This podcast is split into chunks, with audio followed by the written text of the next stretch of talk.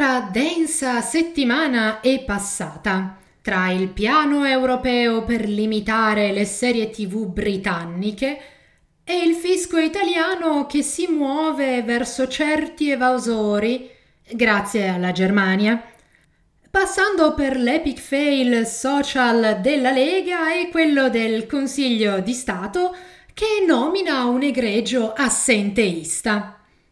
Insomma, anche senza le sparate del Vaticano sul DDL Zan e sul concordato ne abbiamo più che abbastanza.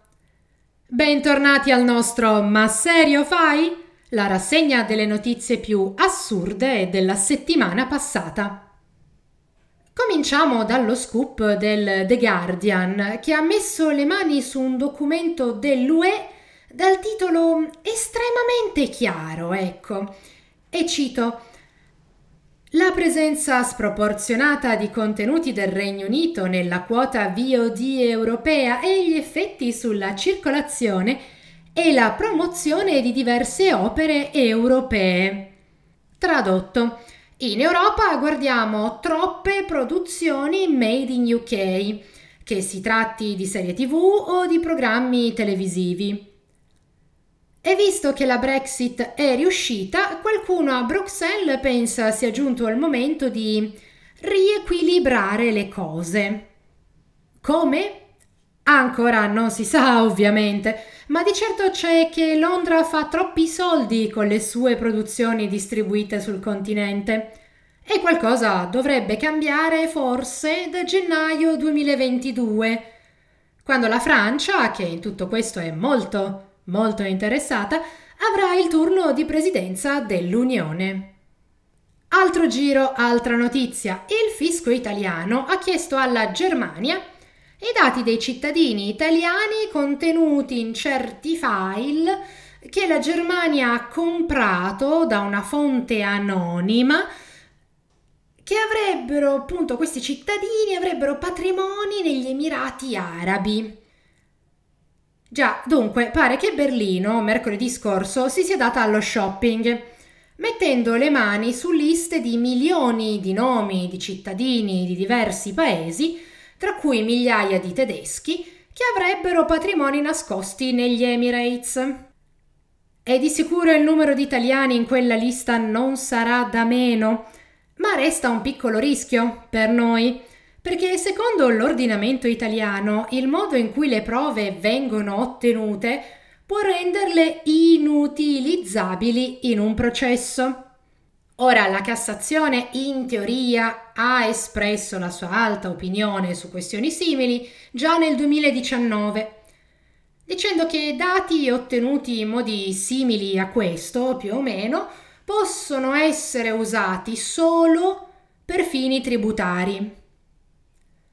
Ma io già me la vedo, la valanga di ricorsi di ogni genere che gli avvocati di molti di quei nomi scaricheranno sui nostri poveri giudici. Un piccolo post scriptum.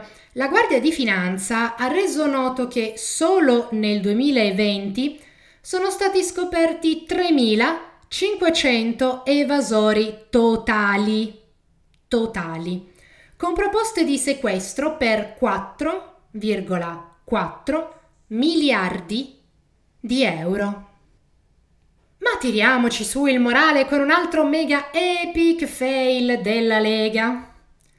La pagina Facebook ufficiale dal nome Lega Salvini Premier pubblica il 9 giugno un post al tagli e cuci in cui citavano l'intervista di Usama Sikandar, studente di medicina di origini pakistane, in merito alla vicenda della giovane Saman, uccisa perché non voleva sottostare ad un matrimonio forzato. La citazione dell'intervista mostra il totale disprezzo che alla Lega hanno per la lingua italiana, la sua grammatica e sintassi, ma soprattutto la foto di accompagnamento e di un altro giovane, quasi omonimo, che però vive e lavora negli Stati Uniti. Si tratta di Usama bin Sikandar, che è ricercatore alla Georgia Institute of Technology. Ma per i leghisti non c'è differenza, un pakistano è un pakistano, no? Ecco, il Sikandar italiano ha chiesto alla Lega di rimuovere il tutto, ma nessuno ha fatto niente, ovviamente. Allora ha contattato il suo quasi omonimo americano per avvertirlo della cosa, eppure lui ha chiesto alla Lega di rimuovere immediatamente il tutto, visto che lui con quella storia, con la storia raccontata male, uh, non c'entra assolutamente nulla. Il post è rimasto online, visibile fino al 23-24 giugno. Due settimane, ci hanno messo due settimane per toglierlo. Come dimostrare di essere razzisti e ignoranti, tutto in un solo post. Chiudiamo con un miracolo, ecco, uno di quegli eventi che può accadere solo in Italia. Franco Frattini, pupillo di Silvio, è appena stato nominato presidente aggiunto al Consiglio di Stato, carica a cui accede per meriti di anzianità di servizio. Solo che nel contare gli anni di servizio di Frattini, hanno calcolato anche gli anni in cui non era in servizio perché si dava alla politica.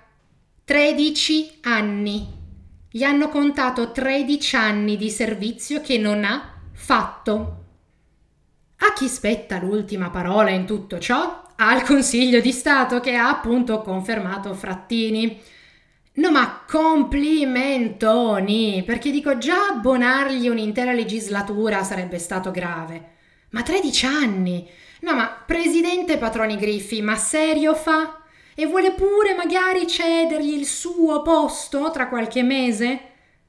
No, perché c'erano altri cinque candidati con 30 anni di esperienza come consiglieri dello Stato, che però non si sono fatti una vacanza di 13 anni in politica al fianco di Berlusconi. Frattini il miracolato lo chiameranno, miracolato con o senza B. E per questo Ma serio fai? È tutto! Non perdetevi il prossimo episodio di Democrazia, portami via!